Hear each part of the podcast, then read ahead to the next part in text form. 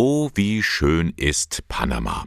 So heißt ein beliebtes Bilderbuch von Janosch. Da machen sich der kleine Tiger und der kleine Bär auf den Weg nach Panama, das Land ihrer Träume. Ja, dieses Land ist wirklich traumhaft, weiß Pater Marco Tulio Gomez vom Jesuitenorden in Panama. Como lo dice el libro, Panamá realmente es un lugar maravilloso.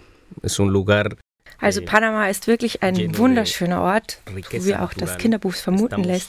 Das Land liegt mitten in Zentralamerika, umgeben von einer wunderschönen Flora und auch Fauna. Es gibt verschiedenste Vogelarten. Die Landschaft, alles ist sehr schön. Wir haben den Pazifik und den Atlantik als Küsten. Und ja, also eins der schönsten Länder in Zentralamerika. Muchas cosas lindas. Da möchte man direkt hin. Das denken sich viele Menschen. Und so ist Panama zu einem Zufluchtsort geworden für Geflüchtete und Migranten, für Menschen, die nichts anderes wollen als sicher leben. So wie Jude und Deborah aus Haiti.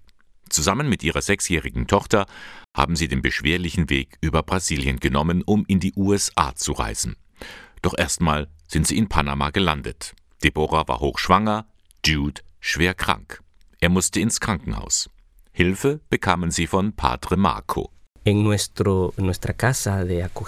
Wir haben dann Deborah und die kleine Tochter aufgenommen in unserer Migrantenherberge.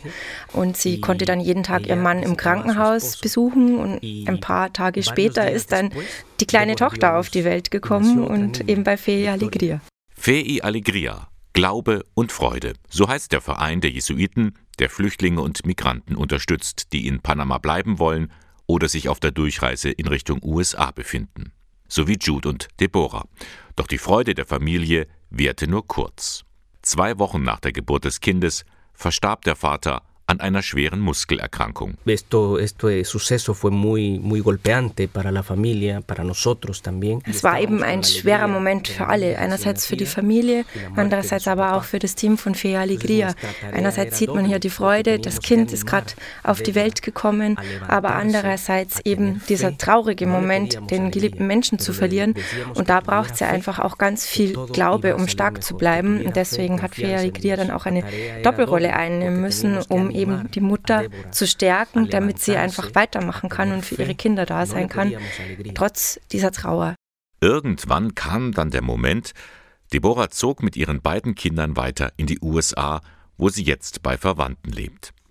Das eben ist die Aufgabe von Fei Alegria, Dasein für die Menschen, die Hilfe brauchen. Fei Alegria es un movimiento de educación popular also Fe Alegria ist eine Jesuitenbewegung, das vor allem hilft im Bereich der Bildung, da aktiv ist, aber eben auch der Sozialförderung, ja, also der sozialen Teilhabe. Und wir hören uns die Menschen an, wir hören uns ihre Fragen an und schauen einfach, wo sind die Bedürfnisse, wo können wir am meisten helfen. Das kann einerseits sein irgendwie ähm, die psychologische Betreuung, aber auch genauso die medizinische Betreuung oder eben die Rechtsberatung. Unterstützung bekommt Fei Alegria unter anderem vom katholischen Hilfswerk Adveniat. Das lenkt mit seiner Weihnachtsaktion in diesem Jahr den Blick auf Panama. Flucht trennt, Hilfe verbindet, heißt das Motto. Über 100 Millionen Menschen aus Latein- und Mittelamerika sind im vergangenen Jahr auf der Flucht gewesen. Männer, Frauen und Kinder.